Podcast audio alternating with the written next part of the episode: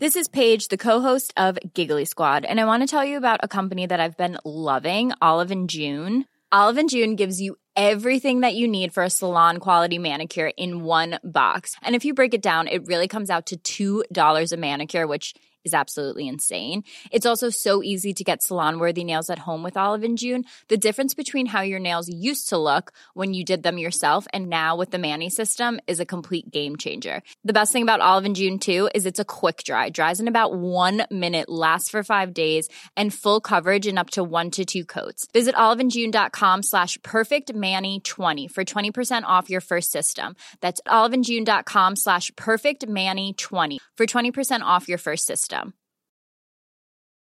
When you make decisions for your company, you look for the no brainers. And if you have a lot of mailing to do, stamps.com is the ultimate no brainer. It streamlines your processes to make your business more efficient, which makes you less busy. Mail checks, invoices, legal documents, and everything you need to keep your business running with stamps.com. Seamlessly connect with every major marketplace and shopping cart. Schedule package pickups and see your cheapest and fastest shipping options from different carriers. With rates up to 89% off USPS and UPS rates. And with the Stamps.com mobile app, you can take care of mailing and shipping wherever you are. Make the same no brainer decision as over 1 million other businesses with Stamps.com. Sign up with Code PROGRAM for a four week trial, plus free postage and a free digital scale. No long term commitments or contracts. That's stamps.com. Code program.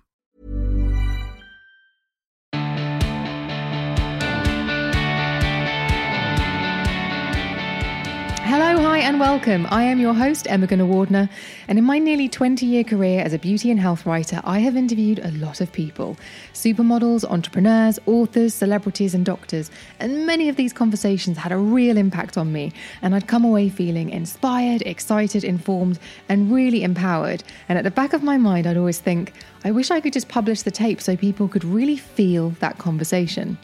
Well, on this podcast, you get to feel the conversation. I talk with experts, guests, and a few friends who I hope will inspire, inform, and empower you, and maybe also challenge you, whether you're looking for self help, self improvement, beauty advice, health insights, business know how, or just some good old fashioned life advice and a bit of a laugh. It's all here. Welcome to the show. Joining me on this episode of The Emma Guns Show is the undisputed queen of black hair, Charlotte Mensah. She is a member of the British Hairdressing Awards Hall of Fame, has won Afro Hairdresser of the Year three times, is the artistic director of Salon Hair Lounge, which incidentally is meant to be one of the nicest places to spend time and get your hair done in London, and is the founder of the Charlotte Mensah Manketti oil products.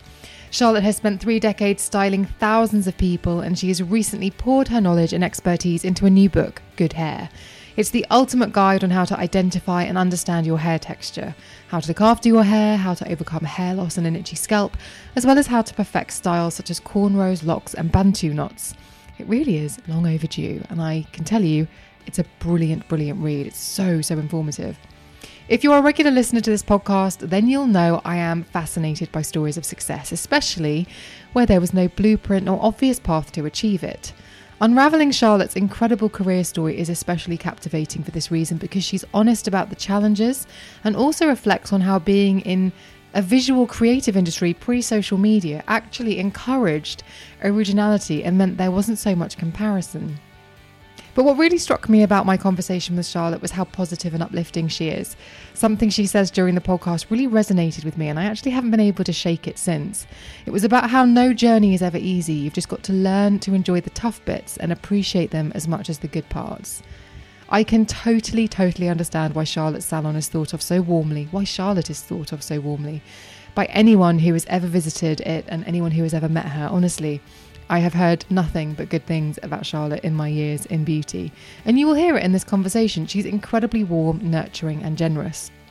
The links to Charlotte, her book Good Hair, which really is phenomenal, her product line, and everything that we discuss will be in the show notes, which can be found wherever it is that you are listening to or streaming this episode. But I am so honoured to welcome Charlotte Mensah onto The Emma Guns Show.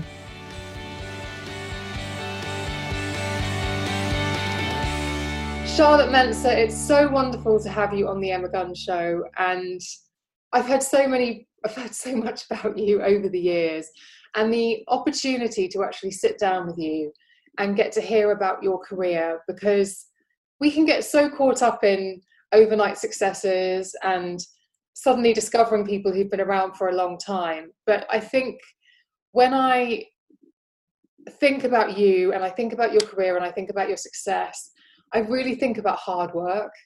I think about mm. someone who's really grafted. Yeah, it has been um, a very, very long journey. I was born in the UK, and at the age of three months, I left to live with my grandparents in Accra in Ghana. Um, the reason being, my parents had just moved here in the 60s, and they I was the first child that they had in the UK, and it was just very difficult for them to look after me and and still be able to work. So, you know, they were advised by advised by other family family members that it would have been much easier for them if I went to Ghana and lived with my grandparents. So I was in Ghana from the age of three months to 11, and my grandparents were these two wonderful they were just amazing. My grandmother was a bit of a Wonder Woman. She could do everything. So she did our hair, she sewed our clothes, she cooked all the food. And, you know, she was quite a leader in the community as well because she was a deaconess. So she was like one of the first ladies of the church. So a lot of people really respected her. And she had this way of like sharing the word of God. So she would sort of um, get up at the crack of dawn and just sort of walk around the whole area, just spreading um, and encouraging people to love one another and and and be kind to each other and and also to have some sort of spiritual connection. And she really believed in God, so that was her way of sharing and evangelizing and and and bringing people together. And then my granddad was this man who was incredible. He um, he ran a brewery, so they made all the best Guinness, um, Star Beer, um, Supermalt.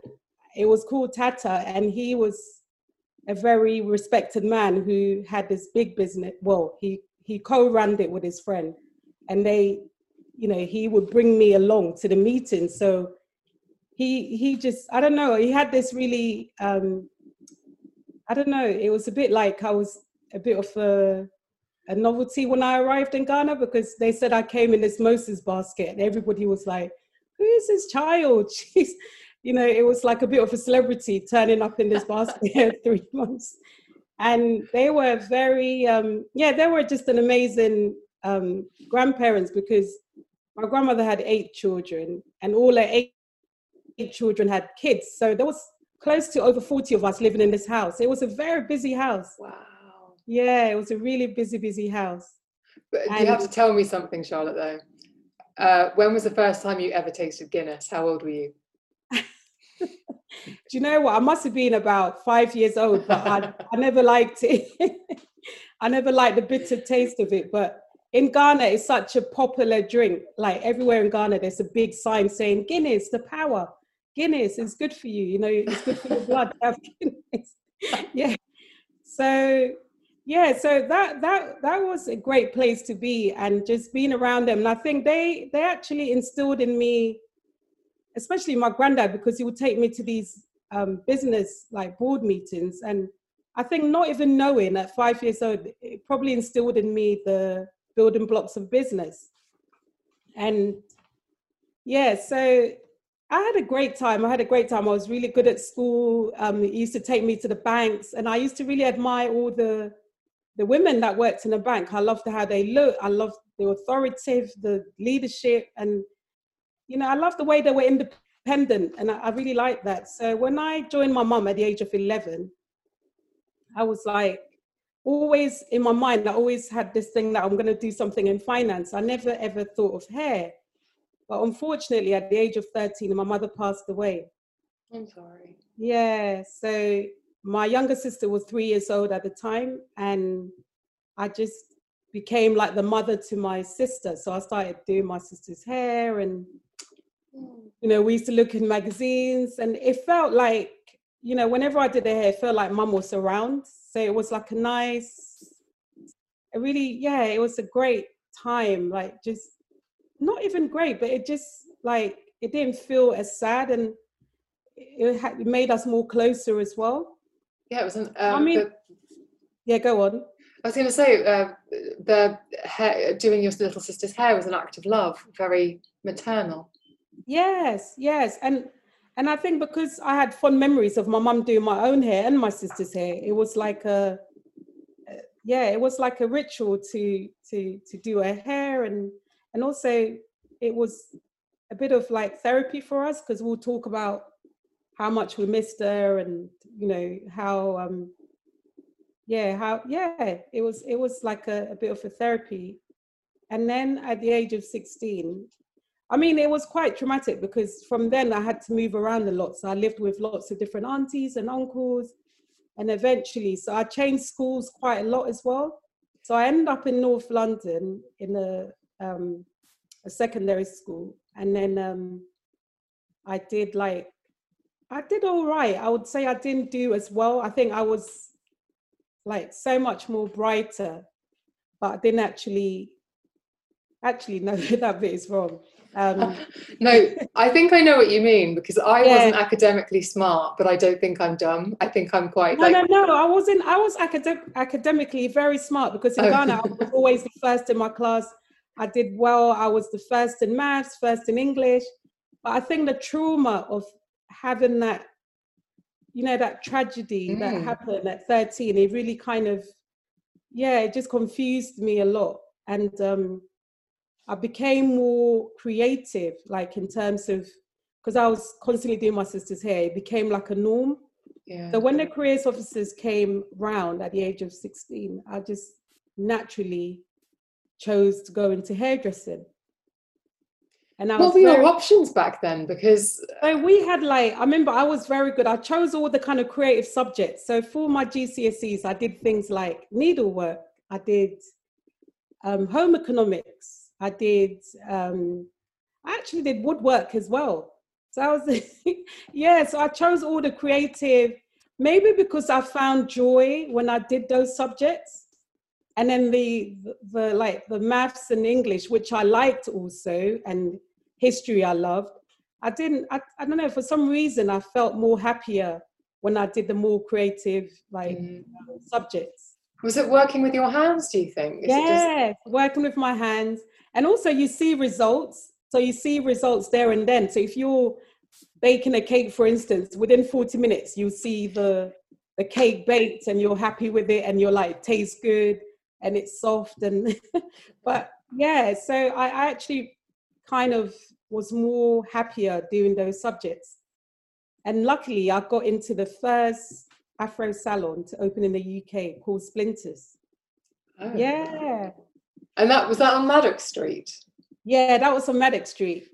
So, so I, I, had never been to the west end before so you can imagine like turning up in um, this Oxford Circus station, walking down Regent Street, and to this amazing salon that looked like a five star hotel. And they had so many people from like, I mean, when I'm saying the celebrities like Diana Ross, um, oh. Bob Marley's kids, um, all the newsreaders, all like um, really big role models, like people that you know, like you'd only hear of on TV or you'd see in newspapers, and here you are, like standing behind the chair, like you know, offering them a magazine or it. Yeah, it was it was a great place to be, and because it was a youth training scheme, I also attended the London College of Fashion. So oh, that oh, wow. Was, yeah. And what what what years with it was this? 86. It was 1986. What a brilliant yeah. time. What an excellent Yeah, it was time. a brilliant time. I mean, when I think about London, there was all of these really amazing like you come out of the station, there was Warehouse. That was such a good store. And he had Jeff Banks as the creative designer of, yeah. And, you know, they had so much cool stuff. Top Shop was amazing. Like whenever I got my tips, I run down to Top Shop and buy my stuff. you know, that was like so cool. And then you had um, shops like Kensington Market. There was so many really cool um, places in London. There was um, a really cool shoe shop that I like called Red or Dead. Oh yeah. yeah, yeah. So there was some really um amazing and, and even like the the sort of people that were at um London College of Fashion were like Stella McCartney, um, Alexander McQueen. There was like, yeah, I mean, they were there the same time as me, but they weren't my friends or anything, but I remember them being there. Yeah, so it was a really good time. It's funny, isn't it? There's often a time you can look back on in lots of different industries, but in the beauty industry especially, I feel like eh, people will come up and they'll say, "Oh yes, I was at college at the same time," and then there'll be other people who've who have done great things, like you say, like Alexander McQueen and, and Stella McCartney. There's mm. some every now and again there seems to be these little waves of magic that suddenly, yeah. when they hit, they're so impactful. Yeah, I think that was such a um, historic time for London actually, because a lot of the people that, like even now, all of the people that I speak to that are doing really well are all from that time. You know, like yeah, it's it's incredible how there was like a gem. There was like these diamonds that came through in that period from around 86 to the 90s. It was just some really, really amazing talents. And if you had to say what it is about those people that have meant that they've stood the test of time, is there anything about that era or about the approach to their careers that you think explains why people and you have done so well from that that, that particular group? I think I think we we really were like we didn't have um, all this social media to compare ourselves to. So you had to you had to dream. You had to you had to really push yourself. And I felt like um, we we we had like um, a more kind of um, what's the word to use? Uh, you know, like when you're just you don't have anything, so you you try your best to to really make it all work. Yeah. And that meant like we we read more because we had all these amazing libraries. We um we we um I think we paid more attention. We paid more attention. We weren't so like I find these days kids are very quick to just to, to just give up. They'll be like, oh, I'm gonna do this. Oh, it doesn't work. After two weeks, they've given up. But we just kept trying and trying. We um we were original. We were original because like I said, you didn't have you didn't have um social media to look at someone's work and copy and paste it. You just had to create your own. So it made you push harder. It made you really dream bigger. And also, we had a lot of patience. We had much more patience. Like kids now, I feel they have no patience. They're in a hurry. They want everything to be really quick. And we were we were, we were willing to go through the process. I mean, I I I remember like um, having to shampoo hair for like nearly seven months of just shampooing hair. Like I get juniors in my salon now. After two weeks, they're like, they want to be the stylist. They think they're better than you. so, so yeah. So it's very um, it was very different times, and I think there was just, there was, I think life was easier as well. To be fair, it was just more. It was more for balance. It was more for balance. Now there's so much chaos. It's just I feel sorry for kids actually now. Mm. It's, it's, very chaotic out there, and it's it's very confusing everything that's going on. So I guess that doesn't help. I remember Eugene Souleiman came on this podcast really early days. I think he was one of my first guests, first three guests, and he said that um, when he thinks about his early years in the salon, he just thinks about his hands bleeding at night when he got home because he spent every day four hours, months yeah. on end at the backwash. it's so true. It's so true because I, like I said, you got into work, and in my days in the 80s, it was all about curly perms. So it was the perms. And honestly, it was like if there was 40 clients a day, there would be 40 neutralizers.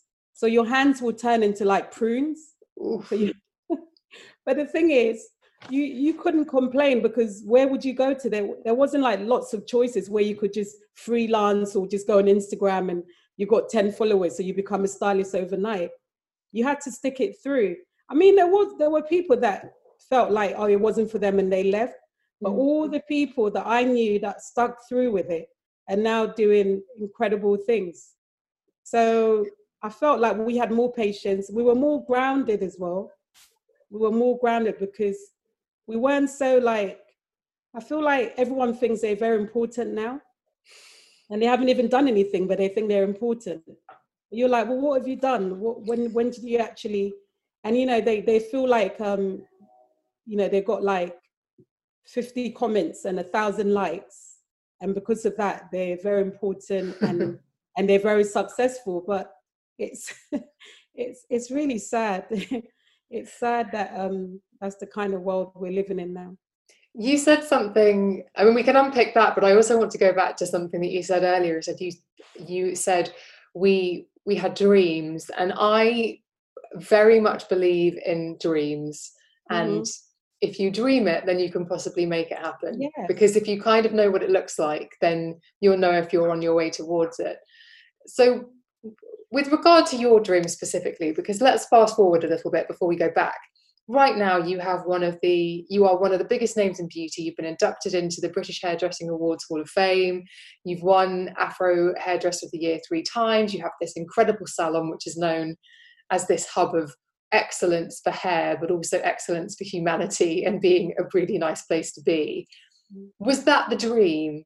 When did the dream begin to crystallize and did it change form throughout the years? I i always like you know when i when i got into splinters i loved it. I loved the atmosphere. I loved the community because it reminded me of being in ghana and my grandmother and my granddad. That love you know that sharing people would come in and they were great role models. I would always look at these people and think i'd love to be like that one day.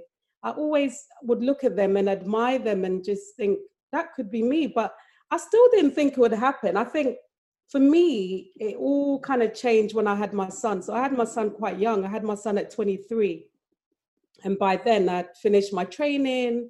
I was now working as a junior stylist. And I, I wanted to, I wanted our life to be like really different from, you know, my mom had eight kids and she she struggled a lot and she died really young. So I wanted to be different. And I, you know, I wanted to drive a car, I wanted to buy my own house. So I think being in Splinters and seeing those great role models affirmed something in me that, listen, you can do this, you can achieve it. So I, I then started thinking about business. You know, I started thinking about what would it look like if I had my own salon? What would I what would I like it to be? What that's why I called it hair lounge because I wanted that space where we can we can share and feel safe and really encourage one another because I think as women we're so good when we, we we're together in groups and we share and we we we advise each other and we mentor each other and we we actually encourage one another and and just give each other a pat on the back. So i started thinking about it from when i first had my son and i'll, I'll be working from home. So even though i did my three or four days in the salon i will still be in my house maybe two days just doing building my own clientele. So it was a bit like a freelance. And then it started growing and it would get to the point where I had so many clients, I now needed to find a space. So I started by renting a chair in a European salon that had just opened um, down the road on Portobello Road. And I thought, oh, why don't I start there and see how I get on? And then from there, it just grew and grew and grew. And then I opened my first business just before I was 29 so in between that, I had heard a lot about the Prince's Trust. There was a, a good organization on Portobello Road called the Portobello Business Center. So I'll go in there um, like once a week and they would talk to you about the different charities and what they can do to help you start your own business. So when they spoke to me about Prince's Trust, it just seemed right because you had to be under 30 and they were really good at um, helping you to launch you know your business. And they they gave good advice like i mean i had a mentor that was amazing. She was an accountant so she really knew how to you know how everything should be in terms of the finance. And um yeah i used to meet her once a week and you know I, we really um we really nailed it in, in terms of putting a business plan together. I was given the grant and a loan and yeah I opened my first business in um, June 1999. That is yeah. so exciting. And actually, yeah. that's not necessary. I mean, that isn't something that is available to people now, is it? Things like those mentoring services and the grants and the help really it's much much harder isn't it these days it is much harder it is much harder but i'm now part of the ambassadors in prince's trust so now i mentor the younger people that are coming through. So i think there are some really good organizations out there and you just need to look for them. I also have my own charity which i name after my mum the love com. it's on and it's um it's really good at i mean i kind of began with that in ghana where i would help like young girls especially because some of them were as young as 15 they've got two kids and that just you know there's no way they're going to make it in life. So i would teach them like hairdressing skills and then from there they've gone on to open their own business. I've had even in in london in my salon i've had lots of girls come in from all over and they've done their training with me and now they've gone on to um, to open it. You know they they might not have opened their own salon but they're on their way to starting their own businesses whether it's freelance or session styling or you know yeah they've gone on to do that i want to talk about your charity in a bit more detail uh, in a bit but i just do want to go back to okay. the time at splinters to the sort of earlier part of your career because for our international listeners, maybe those who haven't visited central London, when we talk about where Charlotte worked, it's within, I mean, look round the corner and you can see Piccadilly Circus. Yeah. So those huge billboards. As you say, you've got Oxford Circus behind you. And Regent Street is one of the most popular, most recognized streets in the world. So really, mm-hmm. you really, really are in the thick of it. And I'm curious about what it was like translating that natural talent for hair uh, into that you were doing with your sister to then working with clients because you've said something really quite interesting about uh, the ability you have to read people and being a therapist and because right at the very beginning i feel like your story with hair starts with love. It's no shock to me whenever i speak to someone who's been in your chair who says you just feel like she's she cares.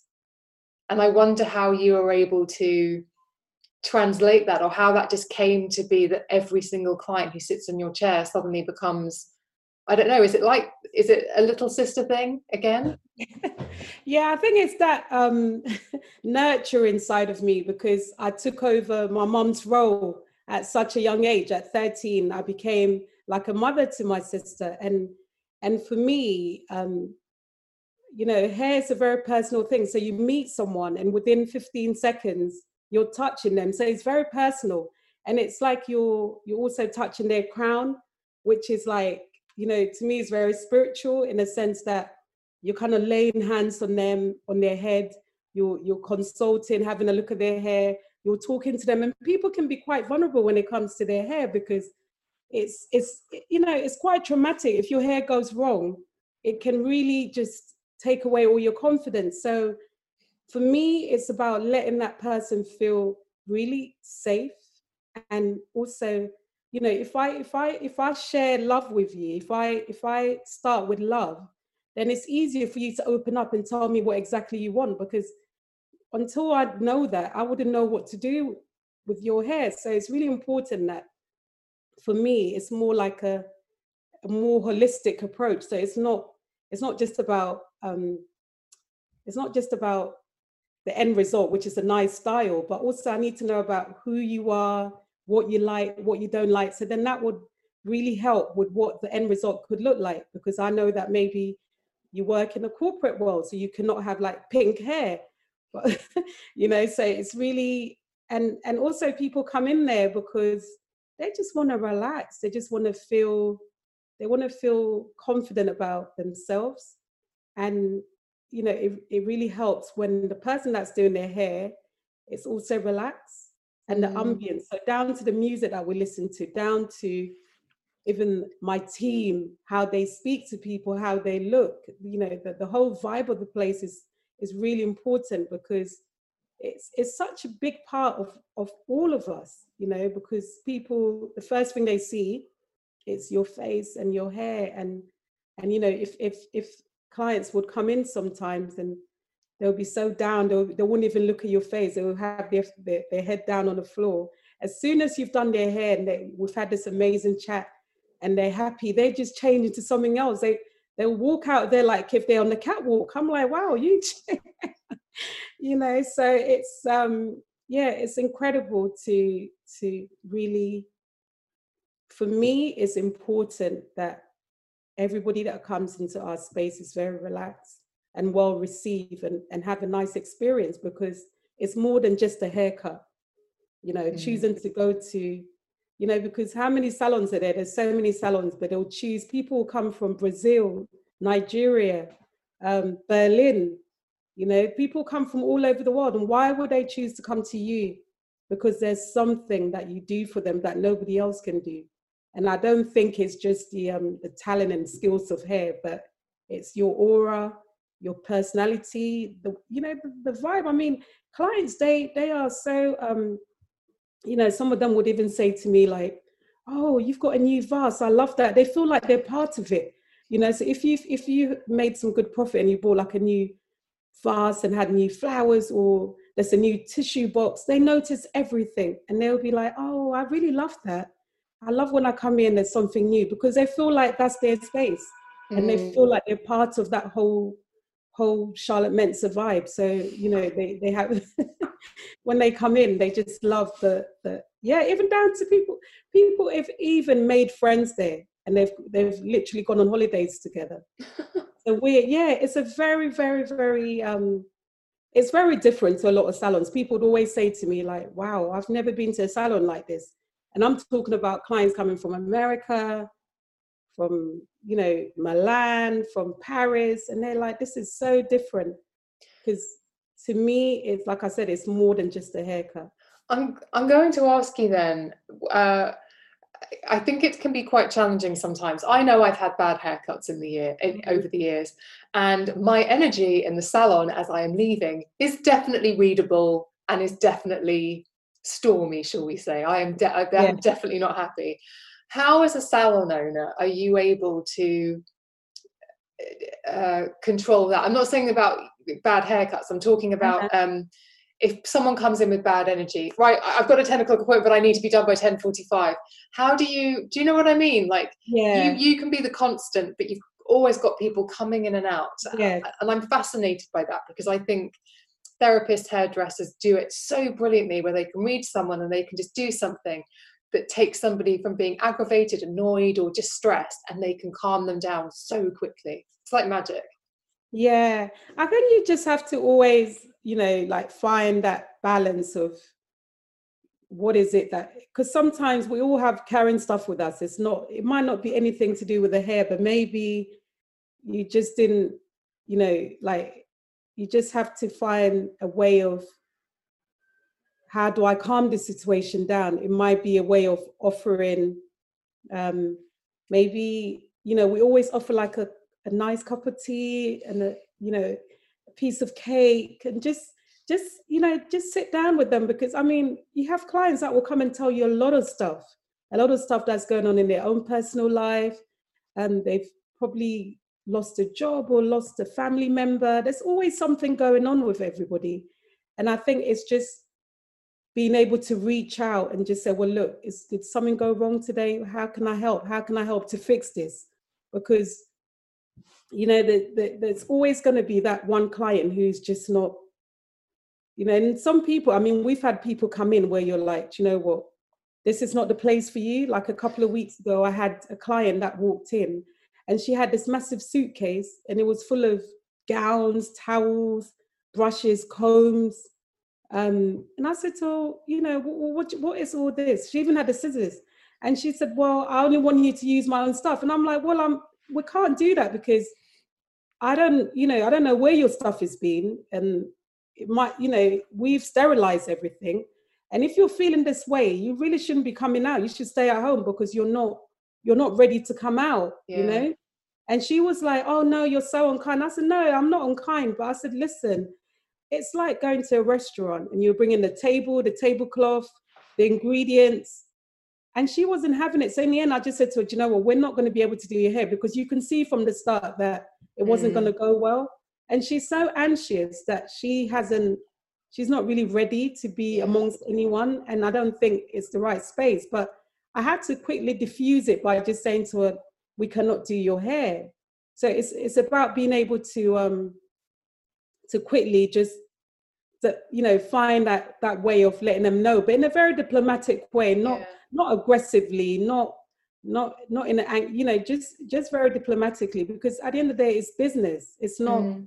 you know it's not like a support group where we're just yeah but, yeah you know let's talk about afro hair because like you said splinters was the first was it the first afro well, hair specialist was, yeah it was like i'm sure there was other salons but that was the very very known that was the most professional. Like it was open in 1971 and i mean i you know yeah it was like the one that everybody respected. Everyone loved coming to this salon. It was world renowned. So people came from all over the world to this one salon. And specializing in afro hair did you did that feel like did it feel like it was uh, something that happened a little bit in the quiet? Because you walk you know walk down see hairdressing billboards with big blowouts and what have you. Yeah, and afro hair wasn't getting the, any attention at all. No i think for um for a long long time there was this european idea of what afro hair looked like. And we in turn like just abused our hair and had it all straightened and you know we didn't really respect our hair enough. And i felt like going to splinters was you know a place where everybody looked like me. They had hair like me. And i wanted to know all the wonderful things you could do with this hair. So that was like the most interesting place to be because people came in. Those days it was more about the chemical services. So we had lots of curly perms lots of um, chemi- chemically straightened hair lots of coloring lots of you know like just using chemicals to to actually change the texture. And it was incredible because to be honest everyone that came in there had really lovely hair. It was it was great. It was the trend was to have this curly straight blown out long short shaved. So you saw every kind of trend in this one place. And i think being there as well really opened my eyes to all that you could do with afro hair and some of the stylists were going for competitions and they were winning they were doing like big um, Salon International, and we'll go along, and there will be a lot of. Um, in those days, all the brands came from America, so all the big brands like Dark and Lovely, TCB, Optimum, they would all come in from the US and do like a big show. And at the show, you got to learn so much about all of the different techniques and skills and tips and tricks. It was incredible. And I, I, I, I actually learned so much but you're right there wasn't like a lot of like um you know yeah there was a few but there wasn't a lot of um, images that showed you how this black beauty was it was always like someone that was very fair skinned or had really long hair which you know if you had short hair you just felt like well I, I couldn't look that good so then you in turn start abusing your hair to to look this way but it's interesting you say that because uh, you talk about you know what what what you were doing to black hair and afro hair was um, you putting the European ideal on it. So it was the straightening services, potentially mm. the chemical straightening. And I was reading, I'm currently reading Mariah Carey's autobiography. Oh, wow. And there's a whole section in there about her hair wow. because she's mixed. Yeah. And her hair wasn't like her sister's and it wasn't like her mother's. So no one really knew what to do with it. And she obviously i mean obviously the amount of time she spends on it in the book you can tell that it made her feel a certain type of way mm-hmm. and how her aunties went to chemically straighten it and she describes the heat and the, the fizz of the yeah. and then this burning sensation and then her aunties putting their hands on her shoulder and saying not for you baby the chemicals are too strong for your hair because they didn't understand it and it yeah but I mean, even me, when I when I got back from Ghana at the age of 11, in Ghana, we all had short hair. So the shortest hair was uh, like two inches because um, the, the rules at the school is like everybody, whether you're a girl or boy, you all had to have your hair short. So when I got to the UK, my mum then wanted to grow it for me. So she started threading it. And I remember getting bullied. Oh my God, I used to have these threaded hairstyles And everybody at school used to laugh at me like, oh my God, you look like an alien. What are you doing? Look at the state of you. But could you believe that, you know, some 27 years later, or should I even say, not even 27 years, it was actually two years ago, I did Erykah Badu's hair for um, the British, the British Fashion Awards, and I did exactly the same threaded hairstyles, and it went viral. Everybody is now appreciating it. Oh, wow, you know, it's amazing. But back then, nobody, you'd be laughed at. People look at you like you were like, you know, the yeah, it was just crazy. It was you weren't respected. People just would just yeah dismiss you. It just wasn't. It's like a you're primitive if you had hair like that. So natural hair was never celebrated. It was always quite political. Like even in certain spaces, you wouldn't even get a job. Yeah, you wouldn't get a job if your hair was natural. Yeah. It, stri- it strikes me as well as though you're one of these people who, and correct me if I'm wrong, but who probably, I'm guessing, you thought it was really unfair for people to mock your hair because it was in a threaded style and because it wasn't European looking. And then you probably, I'm guessing, encountered similar feelings during your career. But it seems to me like instead of focusing on the negative, you tend to turn your vision towards the positive and well how are we going to overcome this? And i'm just going to make this hair beautiful and i don't care what you think. Yes and that's what i that's how i got to create all those styles for my british afro hairdressing collection. I always wanted to show that black beauty. I wanted to show our hair in its raw state i never wanted to manipulate the hair too much so i'd specifically choose girls that are dark skin with natural hair and just style that natural hair, whether it being threaded, braided, um, you know, just the afros, but just leaving the hair in its natural state and really celebrating it because there was there's so many textures that are like incredible. You've got kinky, you've got coily, you've got wavy. Even in some um, afro hair, the, the hairs can be quite straight in certain parts. So it's it was so important to, like you said, not focus on the negative, but use it as like a motivation to really show people that you can wear your hair natural. And I was very fortunate. Um, as far back as 2005, I've got to write a column for Black Hair magazines, and it was called Natural Fix. So Natural Fix, I'll take the model from their before image, what they look like. It's a bit like Instagram now, where you see the before and after. And I'll kind of show you the steps that I took to achieve the, the final look.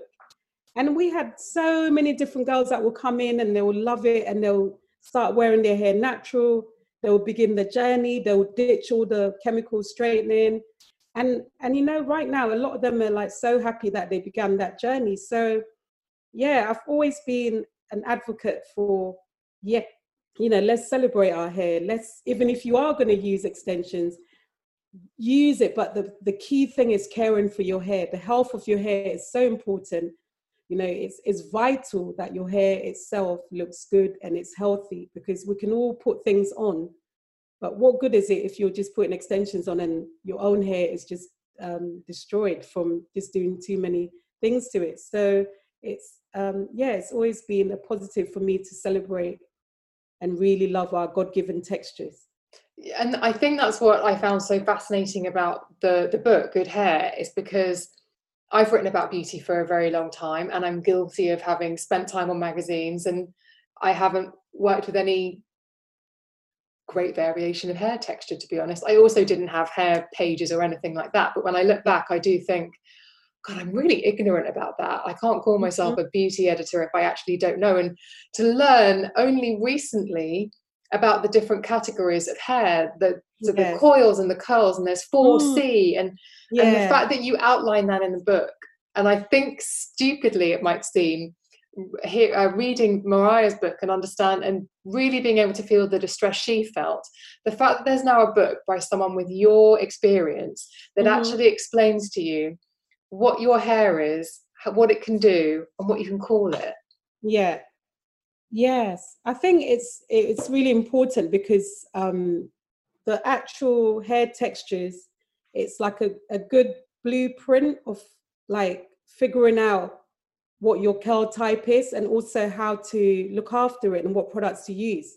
So it goes from one to four. So one being straight, and two being wavy, three being um, curly, and four being kinky. So I am at type 4C, which is in the, in the in every category there's three subcategories. So it goes from A, B, C. So I'm 4C, which is the most most black people have 4C hair, which is the most like it's it's it's afro hair in its raw state. So it doesn't actually have a curl pattern, doesn't even have a curl. So for you to actually create a curl, you need to manipulate it yourself by either twist twisting or braiding or putting rods or putting rollers. That's the only way it can look curly. And at the same time, even though that hair tends to look really strong, it's the most fragile of all the hair types. So it breaks very easily. So this hair type is where most, when I say most, it's like at least 80% of black people have this hair type. It's the most difficult in not difficult, but it's it's like if you know what to do and the right products to use, it's not difficult. But a lot of people do not know.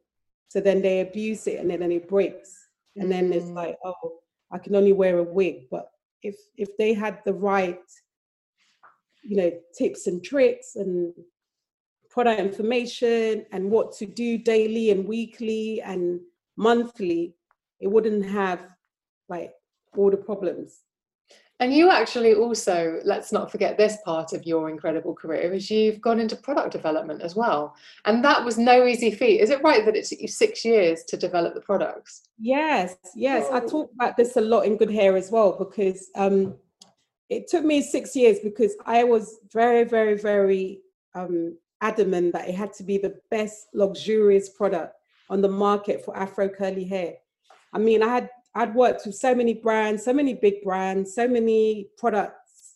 Obviously, when you're in a salon, you use about over 20, 30 products. But I always felt like there wasn't, yeah, there wasn't a product that aesthetically looked beautiful and performed well on Afro hair because clients would often complain to me oh, it's too greasy. Oh, it's not enough. It's just drying my hair. I don't like the smell. I don't. So it was just so many different problems that they had with the products. And I just thought, you know what, wouldn't it be good to have one product that does it all, that looks good, and also performed well, that actually made a difference to the hair? So I began researching, and obviously, growing up in Ghana, I knew a lot about shea butter because shea butter, the finest, the best ever shea butter comes from Ghana. It's full of vitamin E, it's very moisturizing and conditioning. But by the time I got into actually um, producing the products, shea butter was everywhere. It was in toilet roll, it was in, it lost, it, it lost, it lost its exclusivity. It didn't have that, that, you know, that, um, what do you call it? It just became like a, just you know that respect. It didn't. It was that, everywhere, yeah, and yeah, it was the, everywhere. It just didn't have that exclusiveness anymore. So, um, luckily, I got this amazing opportunity. I was doing a wedding in the Serengeti.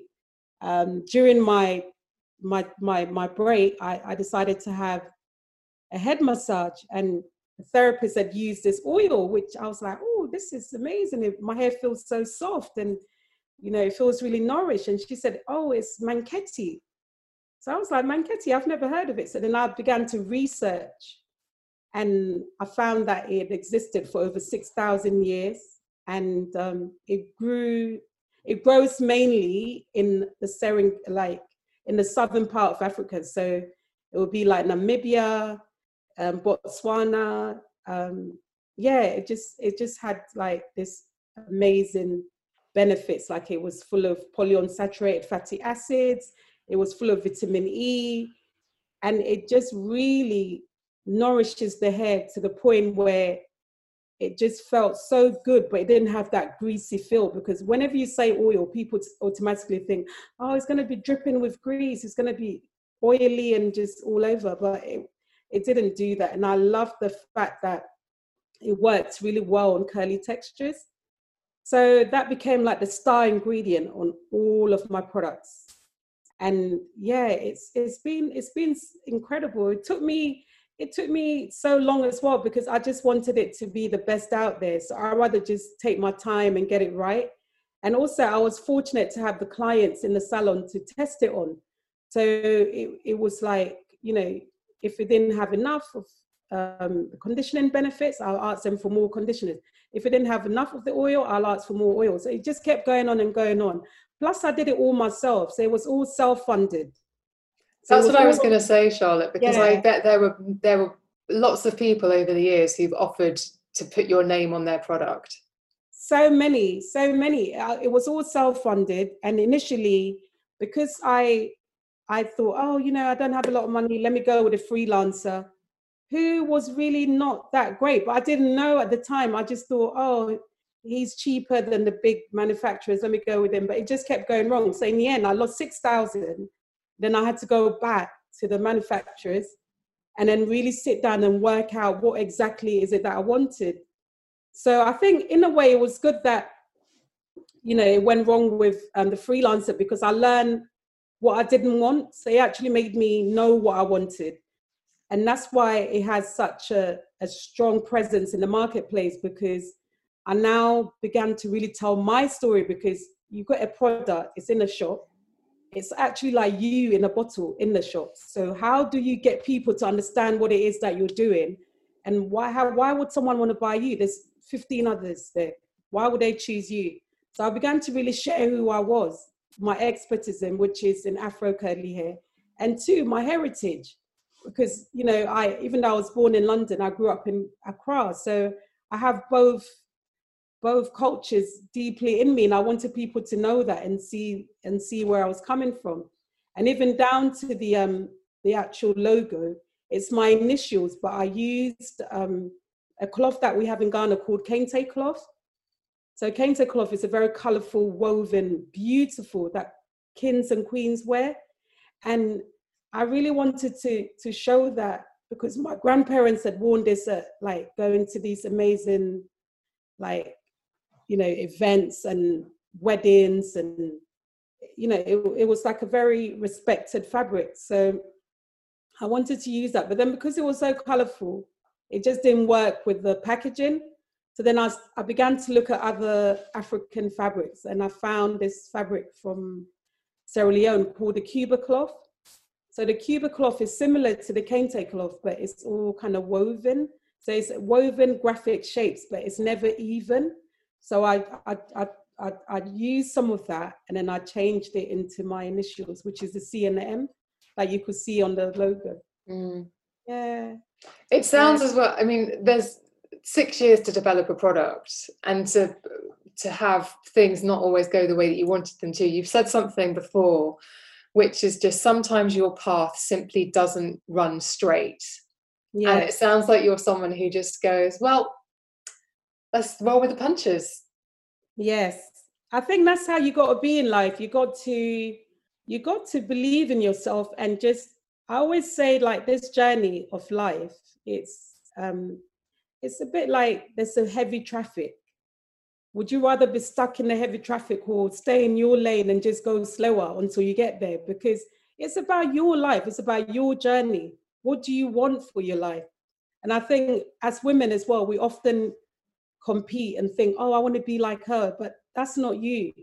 So I I, I believe that um, whatever happens, nobody's you know your story is unique to you and and and it's about you. It's it's about your journey. So always stay in your lane and and and just keep going. And whatever it is that you want it will happen. It might not happen at the time that you've envisaged or the time that you've put to you know oh okay i want to do in six months. It might not happen it might happen in six years. But just you know believe that it's all about the process as well.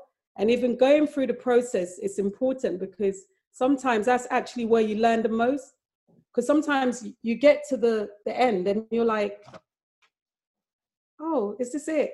Oh, oh but you know, we kind of miss the process because we're so busy looking to get to the end and you don't enjoy the process. So enjoy the process.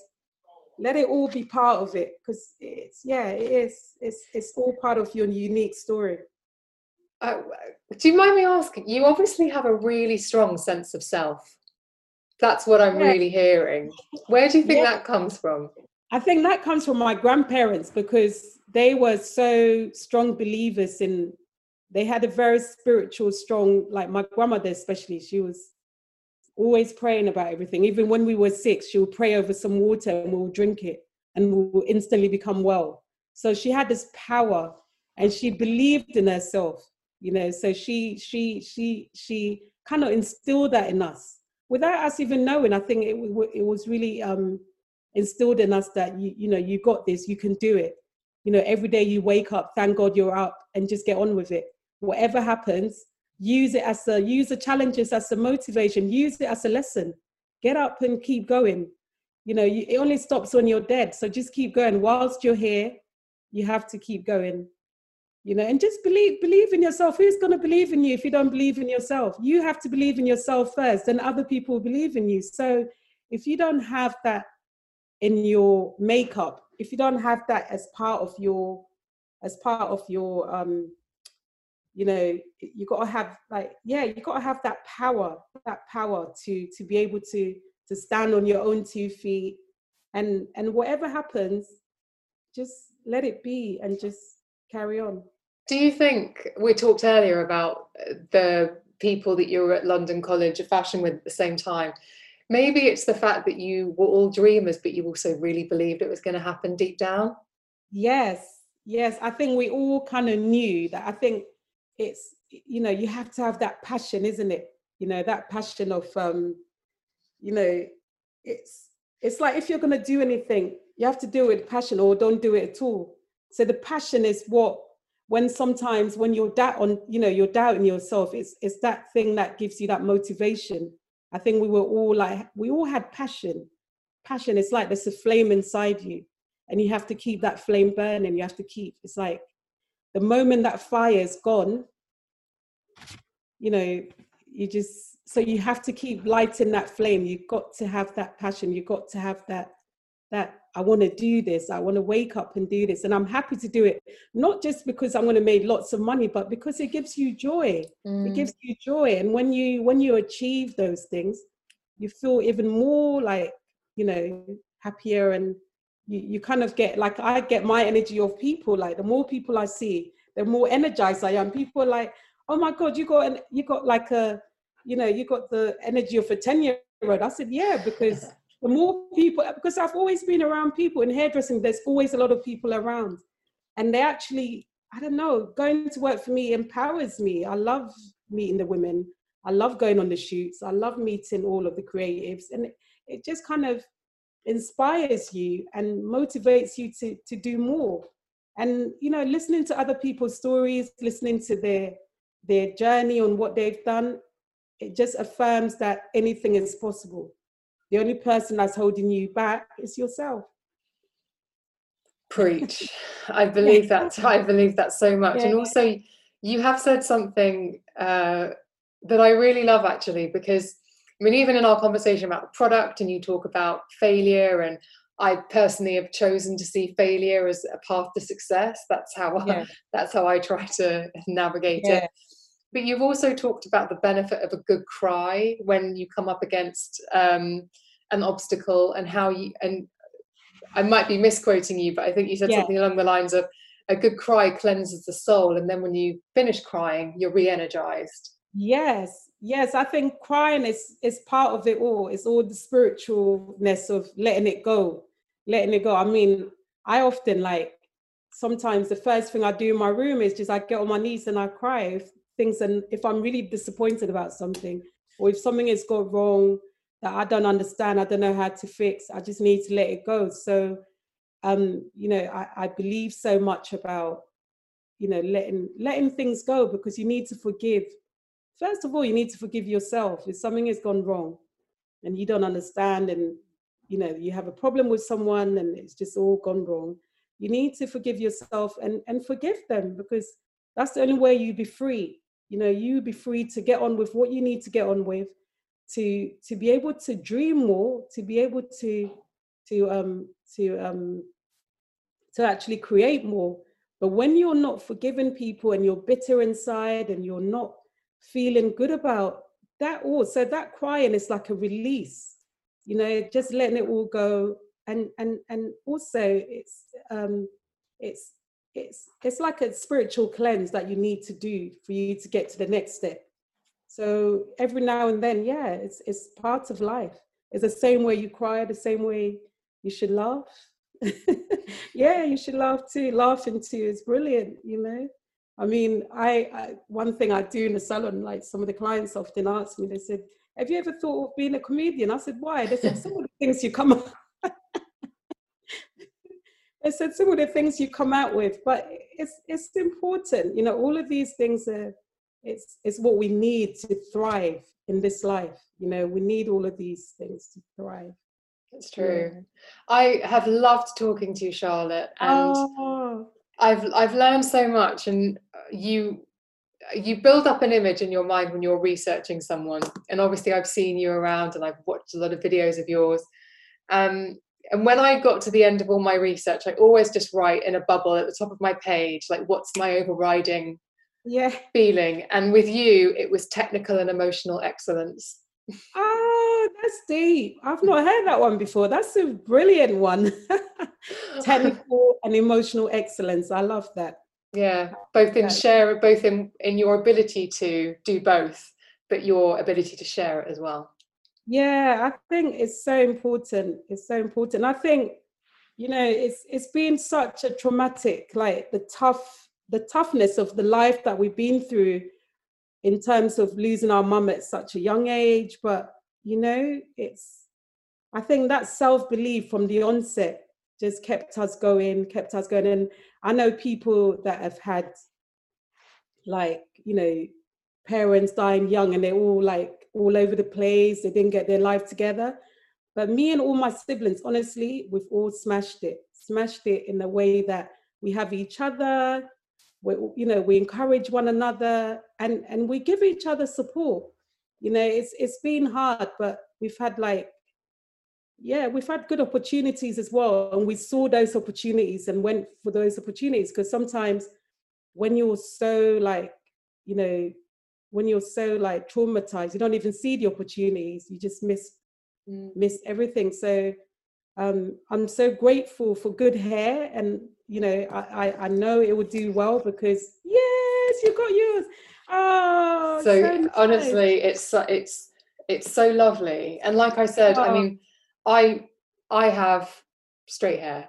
My only yeah. issue that I've ever had with my hair is that I've had alopecia, yeah. and um, but I do know what it was like as an overweight teenager to not be able to buy oh. clothes in Topshop and the high street yeah. and to feel like I wasn't represented. And when I sometimes listen to my friends talk about their textured hair and how it's made them feel, mm. obviously I can't empathize exactly, but I can think, yeah, do you know what? I used, I, I kind of, it's never nice to feel isolated or to feel as though you're not catered for.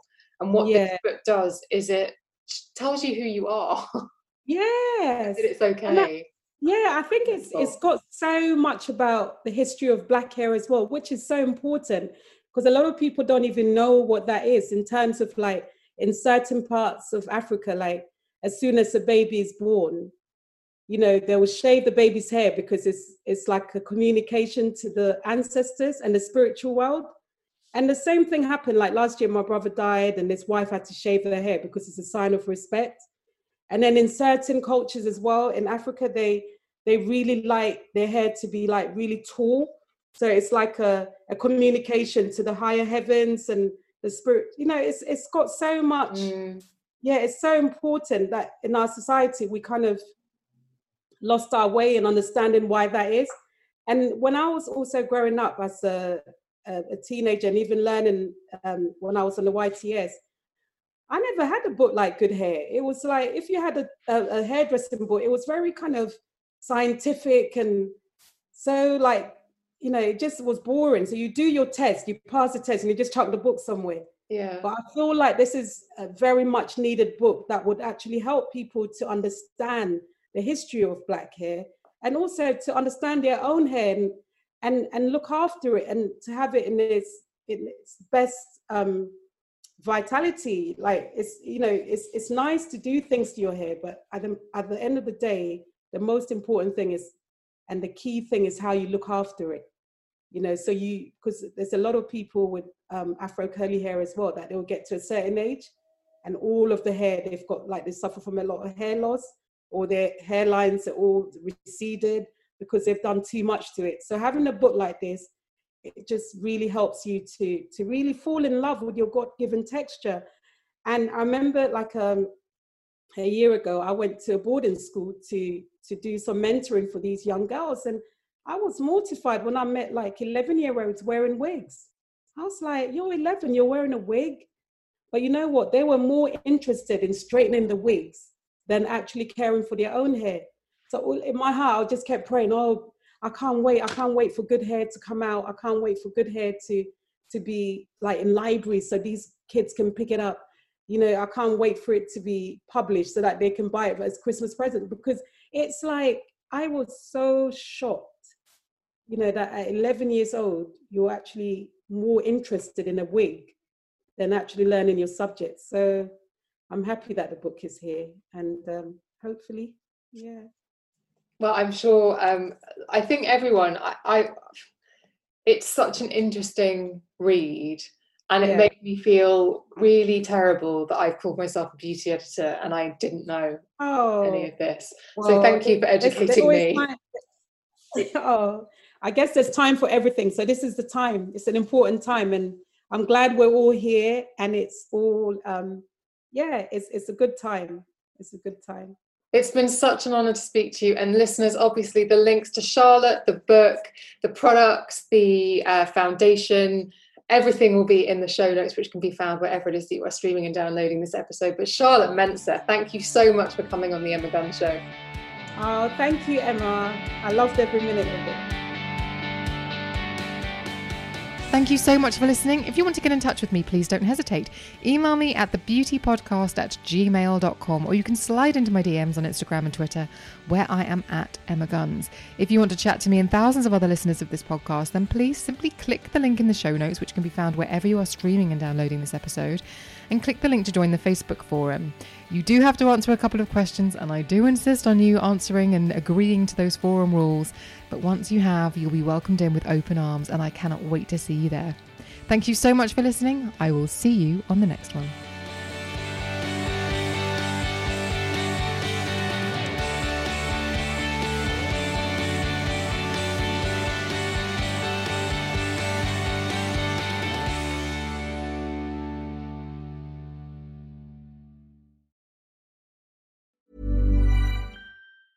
Hey, it's Danny Pellegrino from Everything Iconic. Ready to upgrade your style game without blowing your budget? Check out Quince. They've got all the good stuff shirts and polos, activewear, and fine leather goods, all at 50 to 80% less than other high end brands.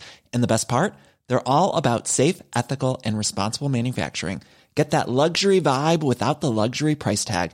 Hit up quince.com slash upgrade for free shipping and 365 day returns on your next order. That's quince.com slash upgrade.